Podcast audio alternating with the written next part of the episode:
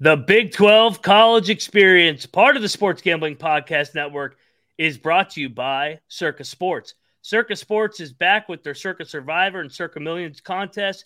$14 million up for grabs. Get all the details at sports, circasports.com.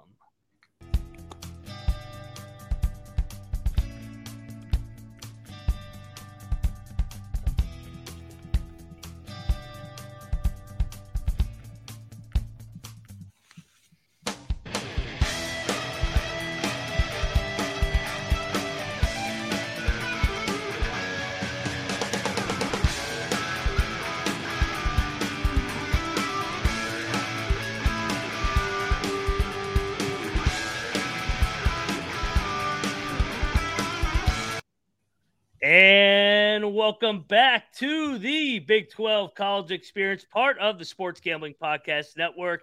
It is Wednesday afternoon. It is Media Day officially in the Big 12. I am your co host, uh, Moneyline Mac, former former video coordinator for Bob Huggins and Frank Martin, and back in my studio, not at the beach anymore. So got the West Virginia backdrop. And I am joined by my co host. He was born in Provo, Utah.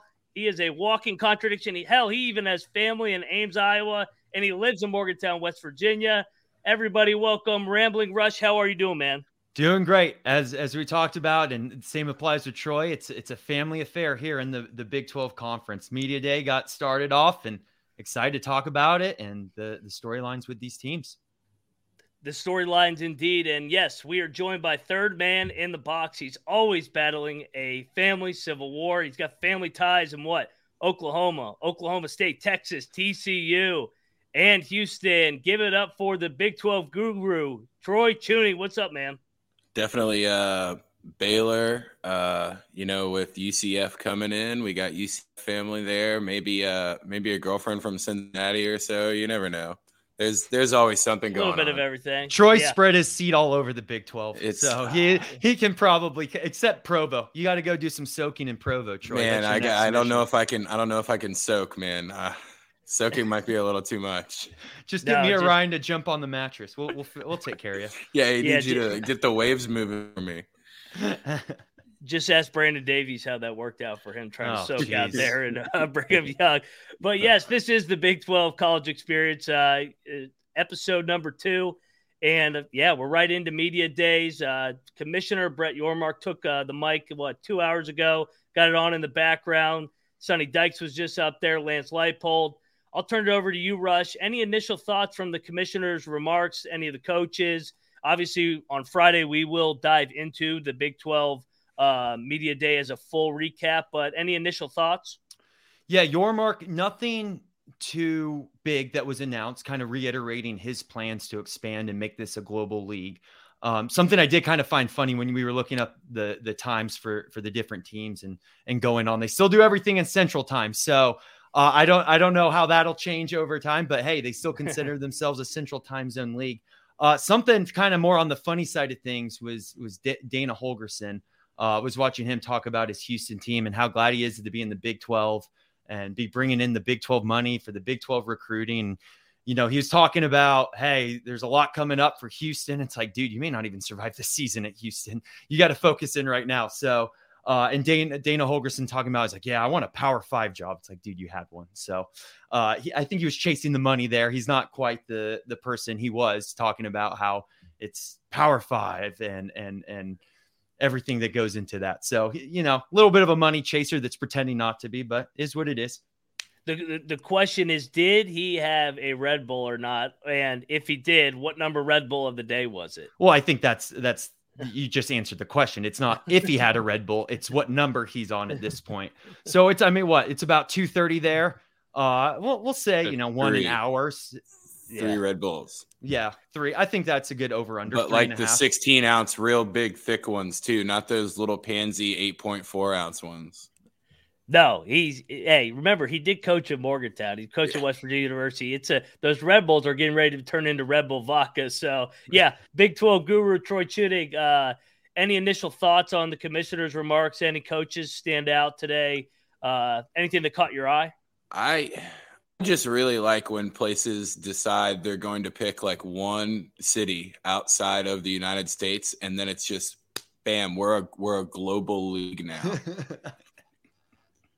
I mean, yeah, Mexico Yeah, no, City's going to be wild. They're going to have to let BYU or someone play down there that's used to the altitude, right? Oh yeah. Yeah, and well, that was that was one of the things that stood out uh, with, with the different questions that he took is their efforts to go global with Mexico. Uh, that that was one of the main points he talked about. Is, is they're going to have multiple games broadcasted on ESPN Deportes. Obviously, Big Twelve in Mexico launching in um, December of 2024, so we're still m- more than a year out from that. But uh, he he mentioned his efforts to go to New York. They're going to New York with the select uh, amount of coaches here, so he's all he's the, just a different background. And you know what? As much as we hate the Dallas Cowboys rush, and Tr- Troy is a Dallas Cowboys fan, they do have the best stadium. I mean that thing, yeah. that place is that you got to give Jerry World a little bit of credit there, right? Troy? Can can we uh we got to give Jerry a lot of credit for that one even though he hasn't won too many important games in that stadium.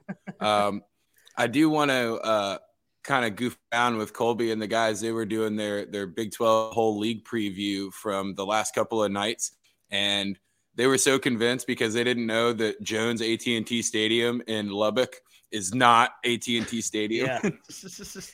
Yeah, no, they get. I, I did hear that, and everybody go check out the main sports gambling podcast because, uh, you know, the theme of the show was this league is so fantastic, where every game's a toss-up game, and that's what we've been saying about the Big Twelve. Is top to bottom, it is by far the best and most entertaining league in America. So that's why we have a Big Twelve college experience because it is the best league. So yeah, go check out that. They couldn't comprehend that there was two Joneses. AT and T, so that that's great. The- Uh, go ahead, Rush. I was all I was going to say about that stadium. The best game ever played was the first game there. BYU crushed Sam Bradford. So uh looking forward to that matchup again this year. BYU. Still Oklahoma. remember that one. Yeah, that was Yeah. that was a great game. Uh, that's more uh, big wins than the Dallas Cowboys and University of Texas have had in Jerry World. I got to get us paid. Uh, it's Circa Sports, Circa Millions, and Circa Survivor back 14 million uh, are guaranteed up for uh, in prizes. Circa Millions, five NFL picks ATS each week.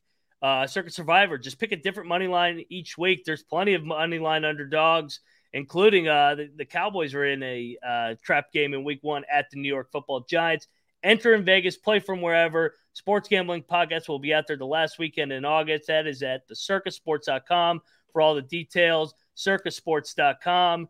$14 million. I think that could get us to Media Day, don't you think? We'd be running media day with fourteen million dollars. It Yeah, would be it, it would be the Big Twelve College Experience Big Twelve Media Day. We'd be able to sponsor the whole thing. One day, one day. That, that's in that's in the cards within the next two uh, year and a half. So stay tuned. Uh, let's dive into so uh, point of this episode today is the storylines headed into media day. I know that it just started, but we'll we'll go in reverse order here, where the West Virginia Mountaineers unfortunately come in at 14. Uh, obviously, their over under in Vegas is set at four and a half. Their odds to win the conference are set at plus 1500. So, actually, sorry, plus 15,000. So, I can't remember them ever being this big a dog. Rush and I are going to split this one. Everybody, uh, for the rest of them, everybody, each co host is going to get a specific team. But since Rush and I uh, co host the Ryan and Rush show, and we're both West Virginia grads, we're going to split this one. The main headline for me, storyline going into the year can the West Virginia Mountaineers be a physical team on the offensive and defensive side of the ball? They're 14 and 4 uh, when they rushed for over 100 yards. We saw what they were able to do when they went to Garrett Green in that rushing attack, winning, uh, sweeping the Oklahoma schools. That is the main storyline for me for the West Virginia Mountaineers headed into the season. Rush, I'll hand it to you, my man. Ex- excellent first point there, Ryan, especially as we've seen in the past years with this West Virginia team. It seems like they can always figure out one side of the ball, but they can't figure out both. So, going into what you were saying, and you were bringing up their rushing, they're 14 and 4, is can Garrett Green be that dual threat quarterback? Can they run RPO? Can, you know, even a couple option plays in there, especially with their strong running game, great running backs, um, and questionable wide receivers? Is how, to what extent can Garrett Green be a dual threat quarterback? And then to keep it kind of really simple, one game, there's one game on this schedule, Ryan. I know you will agree with this that will kind of determine the rest of the season, and that is the Pitt game. It's obviously we have Penn State to start. You know, keep that game close, cover the spread, crush Duquesne at home in that first game. But that Pitt game, especially a game we should have won last year, anything can happen in a rivalry game. If we lose that Pitt game, and next thing you know, we're one and two, we're talking buyouts with Neal Brown, kind of like Chris last year with Wisconsin. Um, but if we win that Pitt game, man, that might be the momentum needing to go right into that Big 12 schedule. So in terms of storylines, it comes down to to one game, and it's it's week three against Pitt. I, th- I, think we have a pretty good pulse on this one, Rush. Obviously, since we host the Ryan and Rush show where we cover West Virginia sports. Troy, anything to add with the Mountaineers going into this upcoming year? Obviously, it's a big year for Neal Brown, and we are going to win the Pitt game. So eat shit, Pitt. But I'll hand it to you, uh, Troy. Uh, I really hope they beat Pitt. I think that, uh, I mean Me that's the whole that's the whole, that's the whole over under season right there. It hits if they beat Pitt. Like you could you could lock that in if they go and beat Pitt in week one. So I mean that week that three, could even but... just well week three that could even save Neal on his job even if he doesn't win much for the rest of the year. Just looking back and being like, man, at least we got Pitt this time that it will go a long way for the fan base because nobody has forgotten that uh, in, ridiculous in terms of last year. In terms of they'll give him the season instead of letting him go, you know, five or seven games into the year. If they can beat that Pitt game, there's still going to be that that hopium for the rest of the year. Like, yeah, but what if we get back to that? What if we get back to that? So, really hoping that goes down. Couldn't agree more. We are all co-signing that one. Rush, you are on the clock for the UC Cincinnati Bearcats, newest member of the Big 12. Give us some storylines for the Bearcats coming in this year. Five hours away from good old Morgantown, good traveling partner for West Virginia. Looking forward to that rivalry becoming a thing again. Uh, it looks like Cincinnati to win the Big 12 is plus 6,000. The over under is four and a half. The three storylines I have for the Cincinnati Bearcats this year new coach, uh, Scott Satterfield from App State is continuing that culture that was built by Brian Kelly and Luke Fickell. Can he come in? There's not a lot of expectations for Cincinnati this year. There, there's not the there's really no pressure at all. Even if they, I mean, if they make a bowl, of course, great for them, but it's not even expected. It's just right now is building that foundation, building that uh, culture. Um, going offensive wise, Emory Jones, he won the quarterback battle from their uh, spring practice, spring game, pardon me. Can he stay consistent and not make boneheaded mistakes? Um, the the Cincinnati team is you're going to kind of see how they do in the Big 12 is are they able to come in keep games close you know maybe they are kind of like Iowa State last year lose some one possession games but at least not be one of those like oh we're playing Cincinnati this week that's an automatic win so making especially from the quarterback position making the other teams beat you and then especially with they Cincinnati does have still a good defense coming in. Let your defense be be the offense, be those ball hawks. You got a veteran defense is kind of going back to, to point two with the offense and the quarterback Emory Jones is hey, you don't turn the ball over, you game manage. Maybe you settle for a field goal, or maybe you just don't turn it over and punt it and get them in, you know, deep in their own position. And the next thing you know, the defense gets a pick six or something like that. So sometimes that strategy of letting your defense be, be the offense can can get you far and keep you competitive in games.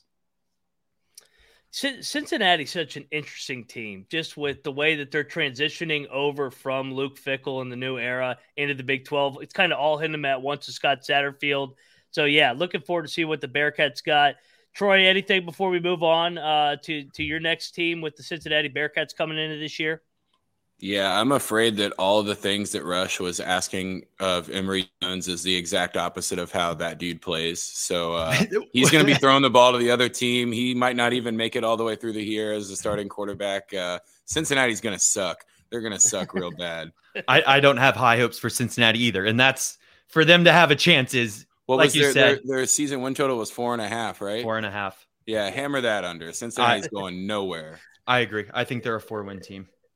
And and by the way, we will preview each and every team go leading up to the season. So don't make sure you uh, tune back for our official team preview. Maybe we'll sway to the over. Maybe we'll go five and seven. Shit, Troy has a Cincinnati shirt on right now, but he's still on the under as of right now.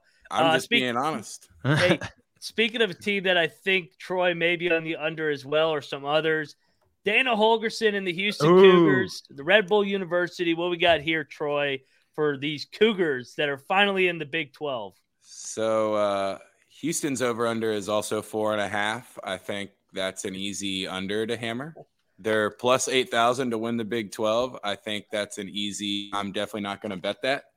Uh, it's very funny that Dana would talk about finally getting a Power Five schedule because since 2019, Dana's 0 and 11 against now Power Five teams. And the only win is against Auburn in that 2021 Birmingham Bowl that kind of ended kind of wacky. Uh, you know, they're rolling with a Texas Tech transfer and Donovan Smith at quarterback that kind of seems to be the the rest of the league is also going for old Texas Tech QBs. But um, yeah, I don't I think Houston's season is going to be determined right away uh, with UTSA playing them right off the bat. They barely got him. Houston barely got him by two points last year, 37 to 35. And I think UTSA is a little bit of an improved team whereas Houston has taken a step back.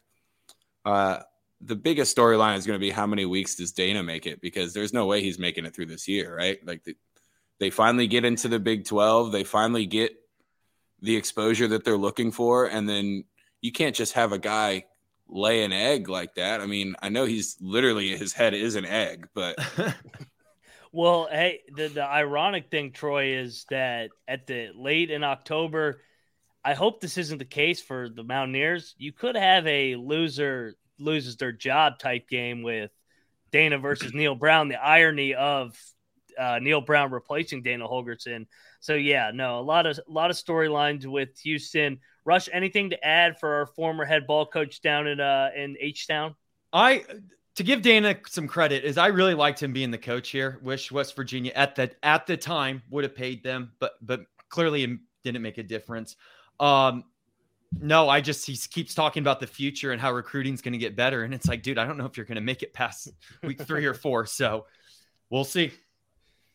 Yeah, we shall see, and we also shall see with Underdog Fantasy because we are brought to you by Underdog Fantasy. Best Ball Mania is here, and Underdog Fantasy is giving away $15 million in prizes. Underdog Pick'em is also a great way to get down on your favorite MLB and NFL season player props. So many ways to win over on Underdog, and Underdog is available in so many different states. Head over to UnderdogFantasy.com and use the promo code SGPN for a 100% deposit up to $100. That's the UnderdogFantasy.com promo code SGPN.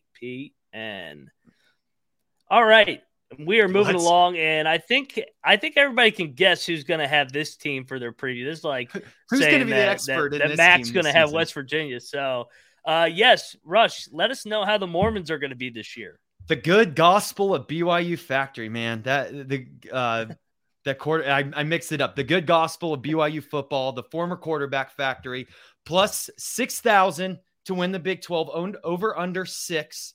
Uh, I did the preview with Colby on the channel. It's five and a half at the time. We're now at six. So they they they must have heard, you know, our argument for BYU. Had them going seven and five on the preview. So they they bumped it up to six. Um one of the big storylines going in is their new defensive coordinator, Jay Hill from Weber State. Weber State was a fantastic FCS team, great program, and definitely an up and coming one.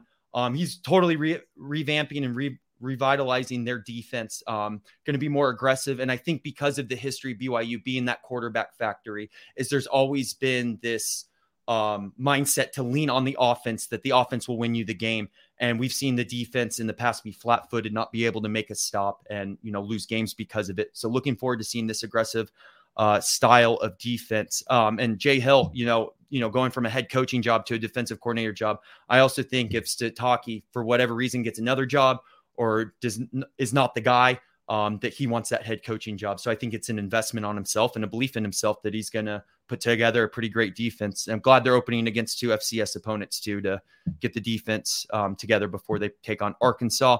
Uh, the next one, um, not not a fan of Slovis because of obvious reasons, the former Pitt quarterback. But Fuck that guy. yeah, I'm in a really he was weird. Just like, chasing some punani, cut, cut him some slack. Yeah, I, I'm in a really weird like. Oh, I kind of got to cheer for this guy, but he said fuck West Virginia, and yeah. it's there.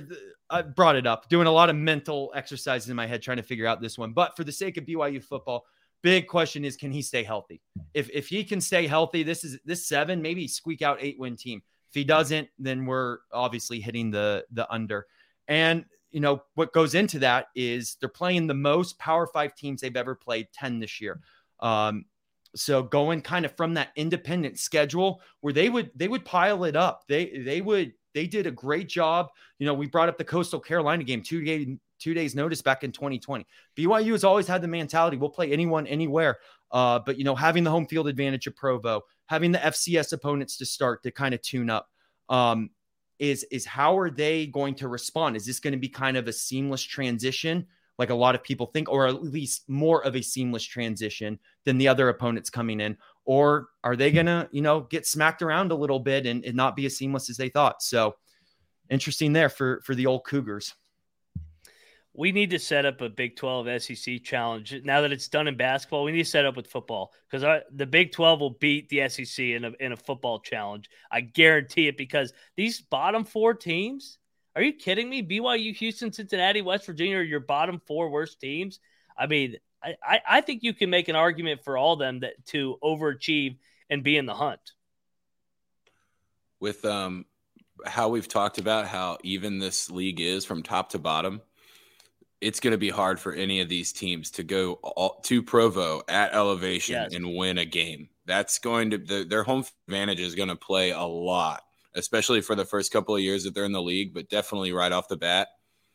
BYU is a scary football team just because of that. And like we talked about on the last episode, they're they're a national brand. They've got a lot of they fans do. all over the place. A lot of Mormons running. Lot lot of Mormons all over the soaking. place. And a lot of Mormons soaking. I want to add what I want to add one more point that that helps out BYU in today's, you know, NIL and transfer portal a lot of guys, you see it with Slovis, right? They don't want to go to BYU to do four or five years in the Mormon culture lifestyle. But you, someone like Slovis is being like, I need my chance. I want to go back to where they have great quarterbacks and a reputation for quarterbacks. I can deal with the lifestyle for a year or two as opposed to four or five. So that is something that that helps out BYU. And there's a lot of money in Provo too. So going to be interesting for years to come to see how BYU responds to all of that. Yeah, and looking forward to it. And, and, and I agree with the main guys over at the main station. Is uh, BYU West Virginia needs to become Catholics versus convicts part two, meth versus Mormons. So yeah, Mormons yeah, versus meth heads, baby. Yeah, let's go. Yeah, we're we're like we need to have that. Uh, obviously, we hate the uh, the neutral site like league games, but that one could be okay if we had it at like a park. no doubt. Yeah. I mean, well, we, we basically. Play- played at FedEx Field. It basically was at a park. Yeah. Surprised nobody blew out their knee with that bullshit turf that Dan Snyder's got. So that was uh Taysom Hill back in the day. Taysom Hill, yeah, for Skyler Howard. It's yeah, a great game. Yeah. Now he's a tight end, so figure that. Russ, you are on the clock again, and you got. Oh. I know a team that you're high on. I think a, a lot of us are high on this team. Uh, break down the Cyclones for us. Absolutely. Got my great uncle Dick lives in Ames. Went is a, was a professor at Iowa State. Um, Iowa State is plus uh, 2,500 odds to win the Big 12. Over under is five and a half. And one of the reasons I am high on the Cyclones this year is they lost six one possession games last year. Um, their offense averaged 20.2 uh, points a game, while their defense averaged 20 point 20.3 points allowed. So just that point one. I mean, it's a game of inches, right? In football, you see what a point one can do, and that's six games right there. So I think you're going to see something similar to kind of a mirror of that. Maybe they go eight and four this year. Um, I think another big kind of going back into the quarterback, Hunter Decker has to cut down on the turnovers, has to play disciplined football. Threw for 19 touchdowns last year, but had 14 interceptions. Needs to cut those interceptions down by at least at least five, at least in, ha- half of them would be nice, but at least by five of them. Um, they also have a new offensive coordinator and all, uh, offensive line coach. Uh, the the new offensive line coach was from uh, UNI, uh, and and they should have a good offensive line this year. Uh, a lot of a lot of uh, age, some depth to it. it should definitely improve from last season. So we'll see how that goes. And then the defense just kind of has to keep doing what they're doing. Um, you definitely, you know, keep opponents to 20.3 points allowed per game, no problem. But it, it's more a question of the offense because there are going to be those games. We've seen it where the defense is just going to let up a lot of points. It just, it just, the games just happen. So it's going to be a question: is can this offense respond? But defense, keep, you know, digging your heels in and, and and doing what they do. So going to be an interesting season for Iowa State. Yeah, and, and if you're trying to label a team that uh, regression positively that will happen, you got to go to Iowa State. You mentioned it, the stats, uh, the statistic where they lost all those one possession games. The only game they got drilled was that last game in uh in, in Fort Worth when they were playing for the playoff. But I'm with you, and and they're well coached. We know that Matt Campbell's going to run a good program. Mm-hmm. Troy, what uh, I know that the the Sooners opened with the Cyclones to start Big 12 play. What do you think of the, What do you think of these Cyclones as a potential bounce back candidate? They um you know they're going to be able to perform defensively at home because of the way that yeah. they always grow the grass longer in Ames and, and, and you just can't run nearly as quick and the team's already prepared for that and everybody's always changing cleats on the away team like they're not ready for this crazy whatever i mean you know turf grass management matters out there in, in ames and they show they show up so that's a pretty home field advantage for them i think Iowa State has a pretty good chance of winning about seven, eight games this year. I, there's one game I can guarantee they're going to win. It's going to be their last home game, and it's going to be against Texas because Texas is not walking into yeah. Ames and, their final game of the year and, and getting it done. And I was going to mention that later when I talk about Texas, but this is uh, uh they go to Alabama in the beginning of the year, and they go to Ames, and that's the only games they play outside of the state of Texas. Yeah, no, it's it's uh, a favorable schedule. They look like a prime bounce back opportunity. Speaking of bounce back opportunities, Kansas bounced back from about uh, 10 years of sucking ass.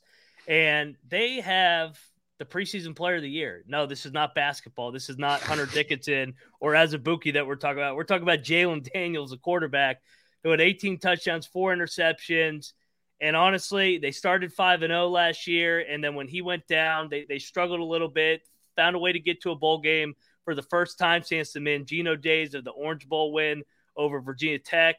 I, I think the big headline here is now that Kansas is not completely on a one and a half, two and a half um, uh, win total. I skipped over their win total, by the way, which is set at six even, and their futures to win the Big 12 are set at 50 to 1. I, I think all of a sudden they're they're not completely the hunted, but they're definitely not the total hunter when you got the preseason player of the year in Jalen Daniels. Lance Leipold enters his third year there, and, and they take it a step every year. Can they go from two wins to six wins to potentially eight, nine wins? Keep progressing in in that trajectory under Lance Leipold. Um, it, it's it's really going to be interesting because Kansas, it, it, like I said, we are not used to talking about Kansas in this way and I think that's the biggest headline outside of just can Jalen Daniels be a true Heisman candidate? I think Kansas this year, the the bit it's like you're saying, can they can they maintain? It's yeah. You you brought up the hunter and hunted. It's now that they've had a season of success, and they probably would have gotten more than six wins. We've talked about this if you know if Jalon Daniels doesn't go down last year. But now are you you got to make sure from a mindset and mentality that they're not now going overconfident and overcompensating and thinking like oh we got our guy we got this we're, we're just going to roll in and show everyone who's boss is can can Leipold keep everyone hungry still i think that's the mm-hmm. question when it comes to kansas i was going to yeah. say in, in terms of the media that's coming out specifically from Kansas or from Kansas itself instead of like someone speaking on behalf of what they think about the football team. Leipold seems to uh, hold everything pretty close to him and not really, you know, let too many people know about what what their real expectations are outside of, you know, saying the whole like, oh, we plan to win the league, we plan to win the league, you know, we're going to go out and try to win every game. Leipold doesn't seem like he's he's too emotionally high or low, and I think that's going to help them out a little bit. I think he's one of the most underrated coaches in America. I thought he did a fantastic job at Buffalo and even before that, Wisconsin Whitewater. Anytime you coach and win multiple championship at Wisconsin Whitewater, you can coach some football. So, oh, yeah. Yeah, I, I think Kansas kind of fits the bill of all these other teams. It, very intriguing. It's just they could you you could have a ceiling where they finish in the top three, but they could also be back where they have been for years and years, back in the bottom three. And I think it all it all depends on the health of Jalen Daniels. I think you're going to see kind of just speaking at the as the Big 12 as a whole, but this definitely applies to Kansas. um, especially their their recent success, is I think the Big 12 is going to be the conference of the most parity. I think you could go to the Big 12 championship with three losses, maybe four with a tiebreaker, but but three conference losses will get you, um, of course, depending on who it is. And I think you're going to see a lot of teams between that five and seven to seven and five range. A lot of a lot of just every other, a lot of not a lot of streaky teams, and I think Kansas is kind of the definition of that. Yeah, a I, lot of a lot of these teams will be able to beat somebody like Texas and then turn around the next week and get beat by Baylor 21 or something like that.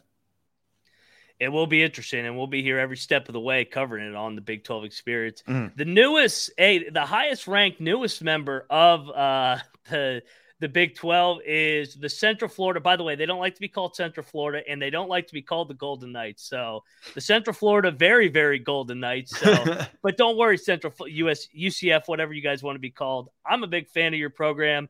And I think you're probably the most underrated team in this league headed in this year. I got Central Florida currently, UCF at 45 to 1 to win the Big 12. Over under set at six and a half. I think kind of like these other teams, uh, Houston, Cincinnati, BYU, how do you translate going from the AAC to the Big 12? Translate offensively, skill player wise, they have Big 12 athletes with Baker, Harvey, Whitmore, Hudson on the outside on the perimeter, and then Rhys Plumlee in year two playing under uh, Gus Malzahn. He, he showed flashes. He showed flashes at um, at Ole Miss before that. He's a mobile quarterback, kind of like all of Gus Malzahn's guys have been at Auburn before that. And I think another headline here with with uh, with UCF, year three of the Gus Malzahn era. Can he continue the magic at the Power Five level? Can they turn the bounce house into what we we would consider one of the best home atmospheres, like everybody else in the Big Twelve? We talked about BYU, Morgantown's one of the hardest places to play. Texas Tech, K State, it goes on and on. Can UCF be that next uh, place where you got to go, oh shit, we got to go down to Orlando and take an ass whip. And so I think that's those are some of the headlines I'm looking at with the UCF very, very Golden Knights in their inaugural year in the Big 12. I think we're going to see next year one of these four teams that that join this year in the Big mm-hmm. 12 championship. It's just, you know, we'll Agreed. see which team it is, but I think we're going to see one of them. And and it very well could be Central Florida the shiny, shiny Golden Knights. Yeah. Shout out to Knight Library. Got wasted there a lot.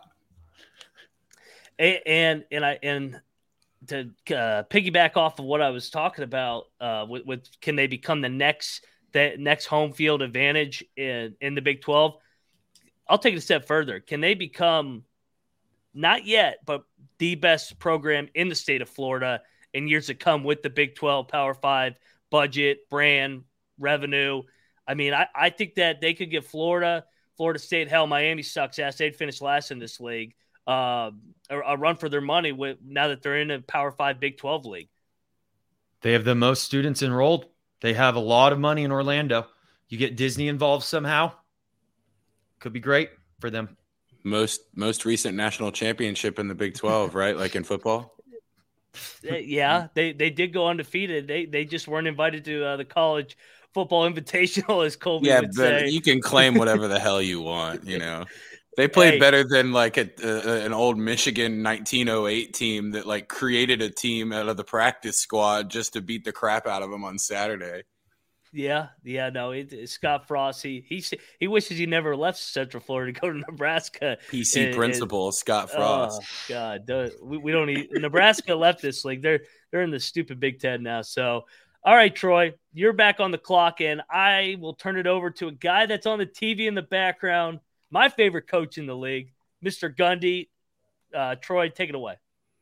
He's a man. He's now what, like 57 or something like that, 56. He's the goat, man. Oh man. So Oklahoma State comes in at six and a half on their over under, and uh, I really don't. I I would almost stray away from anything on that one. They're they're uh, fifty to one to win the Big Twelve. Uh, both of those kind of seem like null, null bets for me, only because uh, my first storyline is when expectations are low in Stillwater, that motherfucker Mike Gundy puts together some of the dumbest games. like they'll they're going to lose to Baylor and beat Oklahoma by three touchdowns or something like that. It's going to be the craziest thing ever. Uh, this is probably going to be the closest that Gundy gets to having a losing season. I mean, I know last year they only one game over 500, but he hasn't had a losing season since his very first year in Stillwater in 2005. Uh, that's probably worth trying to keep alive if you're an Oklahoma State athlete. They've got this is another theme that I really like paying attention to. Alan Bowman, another Texas Tech transfer playing quarterback. Texas Tech has to have the most quarterbacks spread out throughout all of oh, college yeah. football. Yeah. They show up there for a couple of months, and before you know it, they're like, man, I could throw for 3,800 yards in a few games. Cliff Kingsbury, uh, Lincoln Riley. I mean, they got them all. They're Patrick Mahomes. Yeah, uh, yeah. he's pretty good. he's okay. the uh, the last uh, storyline I wanted to focus on was the reason why I'm straying away from any kind of bets on Oklahoma State. They only returned two starters on defense, and they've got Bryan Nardo, a brand new defensive coordinator. It's going to look like high school football on defense. I and that and that's why I think you got to take him 50 to 1 to win the Big 12. In the league that makes no sense, the team that brings back the least, right. everybody's shitting on Gundy. He's lost it. I mean, I, am taking a stab. He, like you said, he hasn't he hasn't won less than what seven games since the year uh his first year in the league. Oh five. Yeah, oh five. He's won seven or more uh games in every year. And yeah, I, I think you got to take the over with Gundy. Let me ask you a question. Uh, I actually have a question about Gundy. Is I know we were talking about Dana and Neal Brown. If Gundy like goes out four and eight this year, is he on the hot? Is he done? or does he kind of then just go on the hot seat? What is his status at Oklahoma? Like, what are his expectations, Troy? So, uh, I don't understand as to why, if athletes are allowed to NIL deals, why hasn't Gundy hit up a sweet, like, couple million dollar NIL deal with OAN and just himself in there in Stillwater? Then the record doesn't even matter. You can just keep showing up to work with your your 2A shirt on, and everyone's going to be like, man, that Gundy guy, he just really gets it. I, I think he I, would be I on the hot seat. I don't think they would let him go. I think they would, if anything, it would be like four or three wins, and then after the first five or six games next year, they might be looking to move. Gotcha. But gotcha. There's nobody I'll they never, can get better wants to come to Stillwater. I agree. Yeah, I'll, I'll never say I'll never say uh, never, just because of the time and day we uh, age we live in. I mean, you got people calling for Kirk Ferentz's uh, job over at Iowa but I think they would be out of their minds just if Gundy finally had his first losing season since 2005 to be calling for his head. I mean, the guy's been a model of consistency. Hey, and shout out to the chat by the way, Captain Insano. They got a they got a great schedule this year. They they avoided uh, Texas. I, I looked at it the other day. They're only going to be dogs in like two or three games, and I think that kind of uh, goes hand in hand with why maybe their win total, despite not bringing anybody back, is seven and a half. Um, I'm pulling it up right now, but yeah, no, I I, I love I love uh, uh OK State this year. Would you say, I, Rush? I had I had them at six and a half, so the the seven number, if you go back to 05, the seven number would crush it. They, I mean, their non-cons really easy. I mean, yeah. Arizona State's their their Pac-12. They'll they'll go three and zero oh to start. Um, yeah, it's they avoided Texas. Yeah. That that uh I'm I'm curious how that BYU game is going to be to to end the season. I think that could be a really that could have some bowl implications. So they avoided just looking at the preseason polls. They avoided Texas, who was unrightfully ranked number one. That's just not true. Um, Texas Tech ranked number four, and then they also avoided TCU, who's ranked number yeah. five. So they avoided three out of the top five, and then they get Oklahoma come to Stillwater, which is uh, Troy for somebody that has family ties in Oklahoma fighting the Civil War. That's an autoplay taking the Cowboys Bedlam. the last game of Bedlam. Before they leave for another conference? Yes. You, there's no way that Oklahoma State's defense can stop Dillon Gabriel. Oklahoma's going to score 55 points on him. But that doesn't mean that Oklahoma State won't still win the game. I just I put their chances at that one pretty low. The only reason why it would happen would be some like magical uh where don't let the door hit your ass on the way out, buddy. It's a fuck you game. That's what it is. Yeah. So yeah, 56 55 Cowboys get it done. Um, we, we, we spent too much time on our on our favorite cowboy. You can tell that we're a Mike Gundy podcast. So oh, love Gundy. Shout out to, shout out to Gundy. Shout out to and it's, it's, fuck everybody's got a problem. All right. Anyway, moving along. Uh, we was got, that an ad read? yeah, that, that was an ad read. And we're moving along. To, we're moving along to the Baylor Bears. Um, defend or not defending two to, two years ago, Big Twelve champs. Troy, you're on the clock for Sic 'em. For the Baylor Bears, well, you know, they've at least got some kind of continuity. I mean, everybody's kind of returning a quarterback that should be okay, but we don't really know how okay they are. Uh, I think the biggest storyline for Baylor is going to be if the linebacker uh, transfers they got can replace the defensive back transfers they lost. And I don't really know how they're going to try to find a way to do it. But with Dave Aranda there, I I'm thinking that I'm thinking that Baylor might be the surprise team of the league just because of their offensive they've got more guys coming back. They've all the skill position players, which you know in the Big 12, any kind of speed is going to crush anybody. It just seems like they're the quietest of all of those mid-range teams right now. And I think I trust Blake Shapen a little bit more than most people in the nation do. So I'm thinking, uh, I'm thinking that Baylor might be the one that you bet on to win the conference. I don't know if you have any odds on them because that's the only thing that I didn't write down on their conference odds in my little notebook. Twenty to, uh, but it's got to be to one. Oh man, that's got to be worth a bit of a sprinkle. Absolutely. Yeah especially and knowing that all you got to do is get in that championship game, even with three losses or something like that, and you know, pull it out. How Ryan, how you feel about Oklahoma State? I feel about Baylor. I, I think Baylor's the dark horse this year for the Big Twelve, and I think a very good litmus test to start their season is Week Two, um, September 9th, when they when Utah goes to Waco, like that.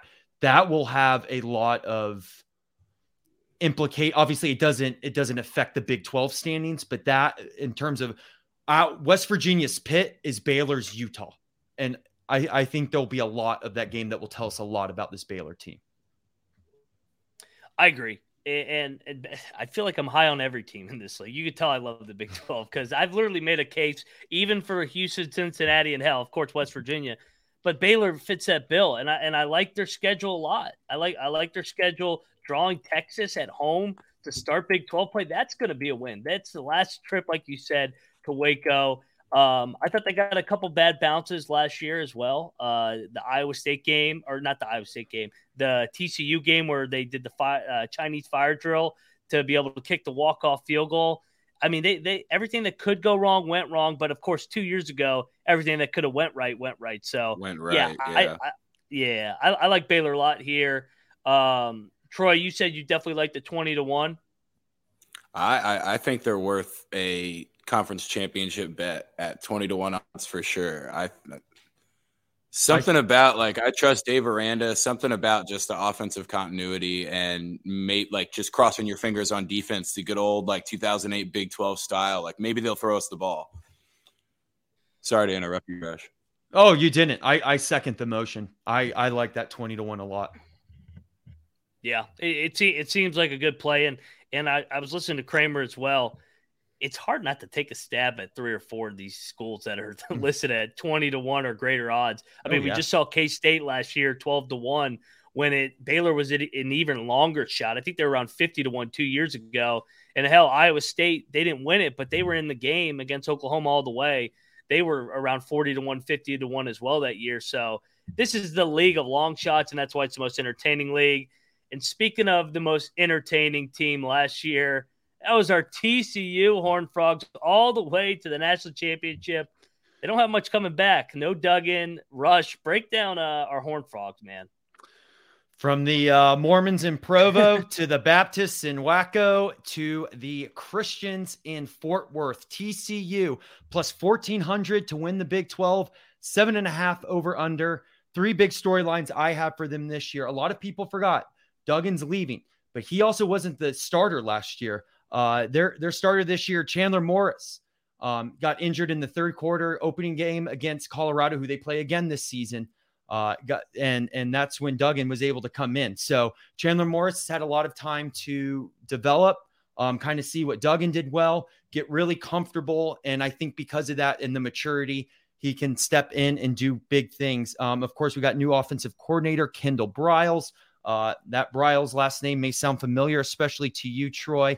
Um, another, and and this is kind of the concern area for TCU, almost the reverse Iowa State, because when you have one thing, you have the other thing. It's amazing how things even out, right? You had uh, Iowa State lose six one possession games, and you had TCU win a bunch of one possession games. I mean, that West Virginia game, Ryan, um, the the Baylor game, the Oklahoma State game, um, even the Michigan game. Uh, a lot of a lot of breaks went TCU's way, so they have to maintain. They have to win those close games again if if they're going to go back to to the playoff or at least the Big 12 championship. And to do that is can their D defense take a major step forward? Um, it's a lot of inconsistency last year, especially with how good Duggan was. A lot of you know the offense really picked up a lot of slack can that defense kind of be, you know, if the offense isn't performing, can they step up, make that step forward to then win those one possession games? Because if they don't, you're going to see, I think, Iowa State and TCU almost flip flop this year in those one possession games. Yeah, I, I, it's hard. It's hard to convince yourself that TCU is going to duplicate that magic. They were, they were the team of destiny, the magic. Mm-hmm. Sonny Dykes first year. I kind of am with you. They, they kind of scream at potentially this year's Iowa State. How about you, Troy? I would almost assume, just like Rush said, that the, the one possession games almost switch directly between Iowa State and TCU. I think TCU's got a. Uh, I mean, I know you're high on all the teams, Ryan, but some of these teams are going to have to lose football games. They can't just play each other and both win. And I think TCU is yeah. going to be one of those teams that loses a couple more games than expected. Yeah. I, I have convinced myself that I'm going to be high on everybody but Texas and Oklahoma. So yeah, that, that, I'm going to talk myself into finish, them both finishing like one and eight somehow. Captain Insano's right, man. Cinderella turns back into pumpkin. That's going to happen to TCU pretty hard this year, I think. Yeah, I I, I don't disagree. Go and ahead, I think Russ. that's why you're going to see, like I, I brought up earlier when we were talking about Kansas, I think there's just going to be so much parity this year. I think you're going to see almost all this conference fall in that – five to seven to seven and five range. Is what like, are the chances we get like a four or five way tie and they have to figure something out for the Big 12 championship that's seven or eight tiebreakers deep? Wouldn't surprise me at all. It feels like it, it, it I can guarantee it's going to come down to the last week of the season. I know that sounds cliche, but there's going to be what do you think? Over under. We'll set the over under on tiebreaker scenarios headed into the last week for teams to toggle for position. We'll say five and a half over under scenarios. Five, five for sure. Oh, at least five. Five. So what what we'll have? There's 14 teams. There would be seven games. How many of those seven games are going to matter for both teams, or at least one team? We'll say actually that that's a better way of putting it. How many games will matter, or how many games will impact who could reach the final uh, the following week in Dallas uh, at Jerry World? I'm going to say over under three and a half. The uh, and it can just be for one team. It doesn't have to be yeah, just teams. for one team. I'll say four. I'll take the over yeah. on that. I'll say yeah. four. I think it might even come. It might even be more than that. You might have teams Maybe thinking five. like, "Oh man, if we beat Baylor by more than 28 points, we'll get the fifth tiebreaker, and that'll get us in. As long as Kansas loses to Kansas, you know what I mean?" Yeah, and Insano was a good point in the chat. They're going to decide this year by tiebreakers uh, based off a third down conversion. So yeah, that's about what the Big Twelve is going to be well, this Texas year. is screwed, so we're good with that tiebreaker. Insano. every, every yeah. Big Twelve team meet at Jerry World before the Big Twelve championship. Whoever scores the most two point conversions, then those two teams play.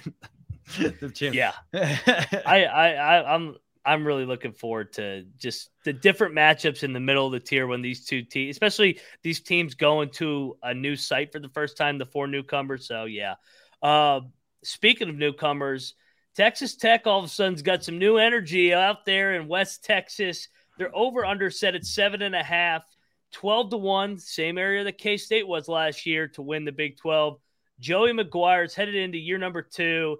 Texas guy through and thin, baby. High school, Baylor, um, finishes eight and five. We we mentioned it the other day when we uh, were talking about the Red Raiders. Came on really strong at the end of the year, won their last four games, eh, including the big bowl game where they just blew out Ole Miss. There's a lot. I, I think a headline here though, they seem to be a trendy trendy uh, Cinderella pick here to make a step in year number two, but their schedule is really difficult. Mm-hmm. Uh, they lose Tyree Wilson, who was the seventh pick in the draft to the Vegas Raiders. Can their defense duplicate the efforts? And also offensively, can they keep taking a step forward um, that they that they showed in those last three to four games with Tyler Shough at quarterback? What do you guys think of uh, the Red Raiders coming into this year? They, they they're definitely a sexy pick right now to be a long shot to win the Big Twelve. I know we're talking about it in terms of obviously to go to the Big 12 championship and mm-hmm. and how how that will align with the rankings and that's you know the Big 12 play. They're out of conference. But let me another focus on their out of conference schedule. They open up in Wyoming. Oh they are going God. to Wyoming September 2nd. So yeah, uh, all right off the bat, and then they host Oregon the same yeah. uh, the same day that that Baylor and Utah play as well. So, I mean, we talk about litmus tests. I mean, there's two right off the bat for Texas Tech, um, and then their their big conference schedule opens up. Uh, unfortunately, I have to say this, but opens up a little easier with West Virginia than Houston, and then um, kind of ramps up from there. So, I I I think a lot of these teams th- we're going to kind of know their identity from from the start and I think this is going to be that Texas Tech team. I do like Texas Tech this year. I'm not as high on them as as everyone else, but I do think they are they could win any game and they can lose any game. Their Florida ceiling is it, it might be the biggest of all the schools. The Big 12 in a nutshell right there. yeah. But actually, speaking to a yeah. particular school, yeah. You said ahead, they have Joey. they have Oregon coming to Jones AT and T Stadium, right? Yes. Yeah. Not to be confused with Jerry. Jo- not yeah. to be confused with Jerry Jones's AT and T Stadium. the uh, Bo Nix is about to look like Sam Bradford at, at Jones AT and T Stadium. He's going to throw for 280 yards, rush for 150. I'm uh I'm I'm interested to see just like the rejuvenated fan base there too this year. I mean, they are they, they're they're giddy for for football in West Texas, and got, and rightfully so with the way they finished that season. You've got to uh you do have to give some credit. They do get pretty rowdy out there in Lubbock and West Texas. It's oh it's hell a pretty yeah. fun place. Oh yeah, that outside of Morgantown, that is probably my favorite uh, Big Twelve town. But hey, I still love them all.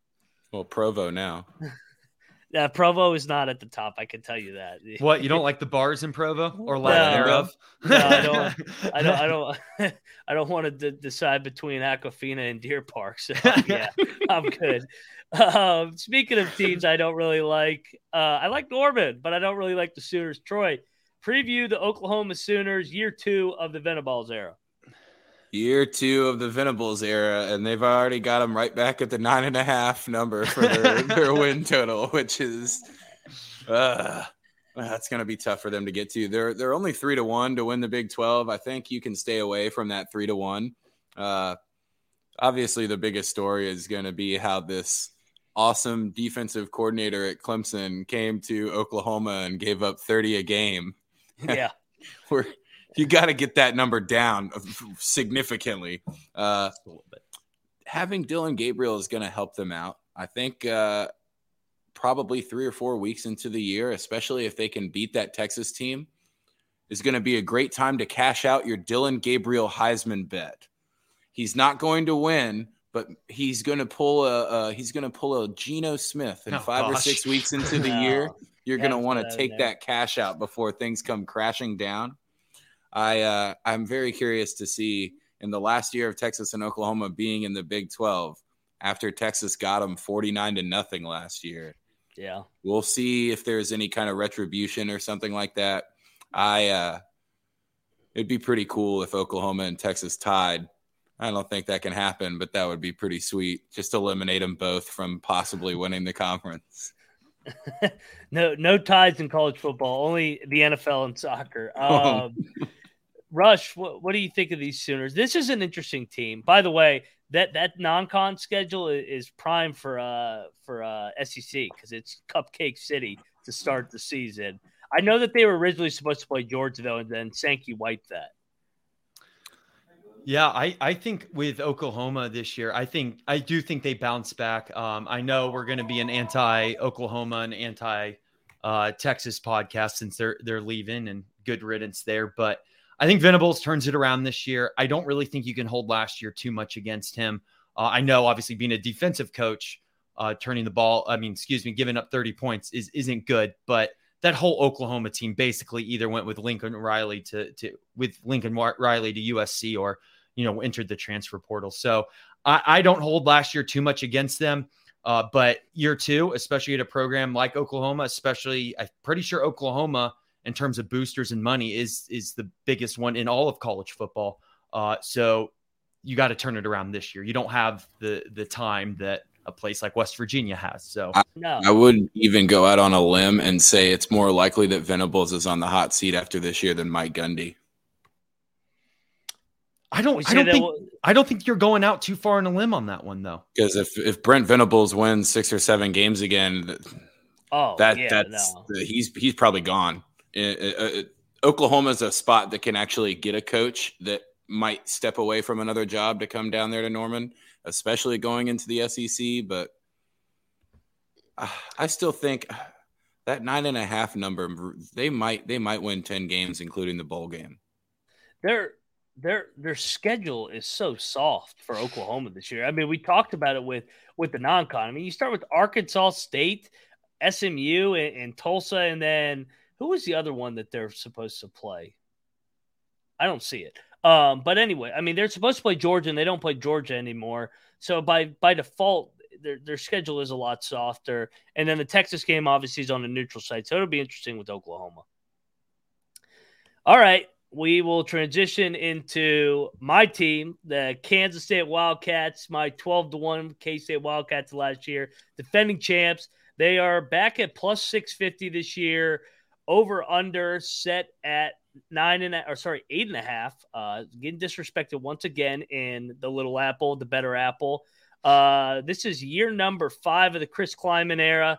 Uh, coming over from North Dakota State where he won all those national titles. He's 30 and 20, 20 and 16. Obviously, had the magical run last year. I think the story, it's kind of the narratives are kind of the same with K State and Kansas, where they go from, in their own terms, being the hunter to the hunted now. K State's got the uh, bullseye on their back, winning the Big 12. Um, I, I, I think that it, it, all comes down to Will Howard. Does, does he continue to keep making steps and steps? I mean, everybody likes to talk about Ewers and Gabriel, but the two best quarterbacks, in my opinion, are in the state of Kansas with Jalen Daniels and Will Howard. When Will Howard took over for uh, Martinez last year in, in, the TCU game. He won every single start outside of the Alabama game at the end of the year, including a win over TCU in the national or in the Big 12 championship. And their offense seemed to just get another gear. Uh, I know they lose Deuce Vaughn, but they bring back their whole offensive line. I love this team once again. I mean, it's hard not to it's hard to pick at the team other than they lost the little man, the little magic, and Deuce Vaughn. What are your guys' thoughts? Ryan, what if I told you just even two years ago maybe last year, but I'll say two years ago, that the two best quarterbacks in the Big 12 starting in 2023 would be in the state of Kansas. Uh, you brought it's that wild. up, but it's like, I still don't even believe that. It, it's, are you sure you don't mean point guards? No, I, I mean quarterbacks. So, yeah. Hey, it's, it's point guards too. I, I, I think in terms of the, the team that, you know, if you want to play the Kansas State, you know, versus TCU because they played each other in the Big 12, even though TCU went to the playoffs, but kind of similar teams um, who sustains their success. I, I'm leaning towards Kansas State. I mean, at at six and a half to one, you got to put something on on Kansas State. They're they're the defending champs, and they're going to give you plus six fifty. I mean, that's it's got to be worth some kind of sprinkle. It, just, it it it amazes me at how disrespected they are again. Like they won it last year. They went to Dallas, where TCU is located. It was a home game for TCU, and and K State controlled the line of scrimmage from that game, and they yeah. bring back their whole offensive line. Collin Klein, everybody remembers him uh, being almost almost winning the Heisman there in 2012. I mean, K K State's got the magic, I think, once again this year, but they do have to be the they do have to be the hunted, and the schedule is difficult. But I trust I trust that culture. I trust that program, and and it seems like the Bill Snyder days are living on strong with uh, Chris Klieman there headed into year number five. There, Ryan, their schedule is actually not terrible. I mean, their first three games, you know, um, got a couple FCS opponents, and they play Missouri. That game's actually at Missouri, but definitely a winnable game. Then they have UCF at home. They have to go to Lubbock and um, Stillwater, Austin. but then yeah. they also have, yeah, their biggest one's probably Austin. Because then they have TCU at home, Baylor at home, Iowa State at home, Farmageddon at home. They go to Kansas, but I mean, you're still staying in the same state. I actually think that's a pretty good schedule. Well, and the the hiccup game potentially because remember they lost to Tulane last year. The game before Oklahoma, they were looking ahead to Oklahoma. Yeah, Troy Troy could be the potential hiccup in the knockout. That won't impact their Big Twelve odds, but yeah, no, I mean, I this the Stillwater, Lubbock, and, and Austin trips are always tricky, but yeah, I I love K State again. I, I can't say that enough. Rush knows you have to be careful when visiting Troy's. They'll they'll get you fucked up real quick. be, be careful the rubber and be careful of expectations when they're high in Austin. Troy, your favorite team, the Texas Longhorns. Actually, Steve Sarkisian's uh, on the mic right now. The alcoholic you. Mormon, oh, or the Mormon alcoholic, drunk as fuck. No, I don't think so. Not yet. He may be after they take a couple early losses, but tell us why Texas is back or not back. Well, obviously, the number one storyline is always is Texas actually back? And with a win total over under of nine and a half and only plus 115 to win the conference, the answer is very clearly yes. Texas is going to win 11 games easily this year with studded coach Steve Sarkisian. There are no questions around the team at all.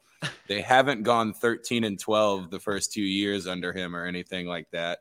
It's very funny you said that with joking around about expectations. My first line on my notes, it just says expectations LOL. Texas is not winning 10 fucking football games. there is no way. No way. Uh, the first Alabama game, I mean, I guess they only, like we were talking about earlier, they only leave the state to go to Bama and to Iowa State. But I think you can chalk those up as two losses, and then I think they're going to lose another game in between everything else. I don't, I don't see them getting to that ten number. I just, man, I just look at the road spots, and honestly, if you told me they were going to beat Alabama, then drop some of these other games, it wouldn't shock me. So, no, outside of outside of Alabama, I mean, could you imagine peak Texas is back if they wanted Alabama somehow? My God. Uh, at Baylor, the final trip to Waco, at Houston, who tried to keep them out of the league for so, or tried to keep Texas tried to keep Houston out of the league for so many years, at TCU and, and Ames. I mean, what what's the ceiling there? Two and two, realistically, on the road there. I uh, you do have to take into account that Sarkisian worked in Tuscaloosa, so he knows all the good drinking spots there. he could that could be that could be rough, or it could be awesome. He could show up with a a a greater than Bob Huggins BAC and just starts calling the craziest plays of all time and beat Alabama. I I'm telling you, Troy, I call me crazy. Could Texas go six and six? No, you're not crazy for thinking that. Texas, no. I, I could see them going seven and five. Eh, let me paint a picture here. I because I love shitting on Texas. What if Quinn Ewers continues to struggle on the road? All of a sudden, it starts getting loud in that in that quarterback room because they got they they might have a couple of highly touted guys, and and all of a sudden you got drama over there, and the and the season unravels. I mean, they got I I read off the road games. You got Oklahoma too in the Red River shootout in, in the revenge game of forty nine nothing. Rush, t- give us give us some Texas. Uh, I don't know. Maybe maybe we're we're too down on them they are talented. Uh, I so I I'm someone that prides myself on a realist, and I want I want the audience out there to know is obviously horns down, can't stand them. But when it actually comes to making our bets and stuff, is I will put the fandom to the side and give what I really think. And here's what I really think. I don't think they're a, a 10 win team, but I also don't think they're a six win team. I think around eight, that eight and four mark is probably going to be right for Texas. I do think Texas has a little more sense of urgency this year because then they know they're joining the SEC. Now, to counter that is, and we've talked about this before, Ryan, is sometimes that Texas sense of urgency actually goes and, and hurts them. Yeah. But don't get me wrong. I want them to go 0 and 12. I, I don't want them to win it all, but I think they're going to be all right this year. I really do. But I, don't, I mean, their expectations are playoff.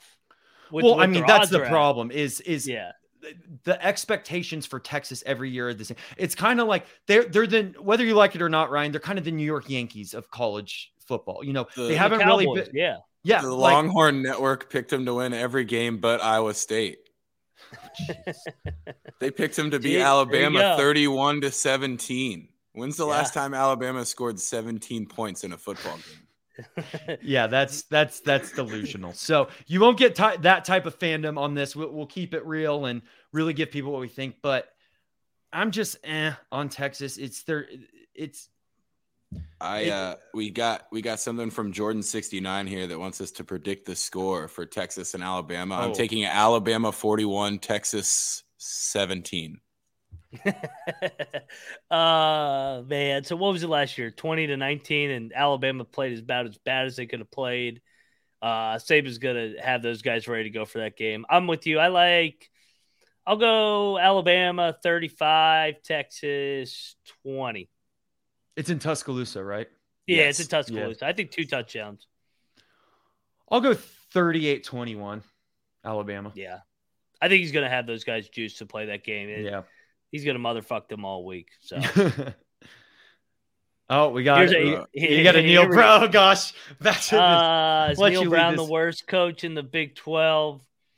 I mean, I don't see how he doesn't. Well, he's definitely top three worst. You don't have yeah. to ask that. You don't have to yeah. ask that part. He's one of the worst three. But I, I, I don't want him to be. But as of right now, resume wise, yes, he is. He's the worst.